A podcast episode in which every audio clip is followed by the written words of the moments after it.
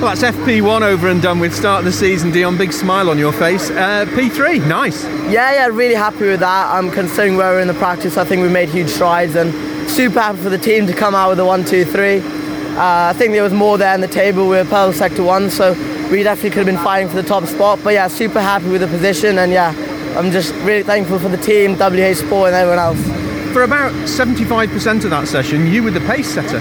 Yeah, yeah, I think we had the pace and I think the car was more than capable enough to be P1. Unfortunately, we got a bit held up in Sector 2, which is a shame, but you know things happen in qualifying and I'm still happy to come out with a, with a good result. Yeah, and as you mentioned, a great team result. Uh, lockout on the front row, yourself on uh, on row two. Yeah. Um, that is a big marker, isn't it, for the team Yeah. for this season? It's definitely a positive way to start. Um, I'm super happy with it and I think the team will be as well. Uh, but yeah, hopefully we start the season and continue like this. Is there a little bit more in the tank to come from you in Yeah, yeah, like I said before, I think we've got more pace in the bag and I think there's no reason why I can't be challenging Louis for the top spot. Fantastic, really well done. Thank you, thank you, thank you.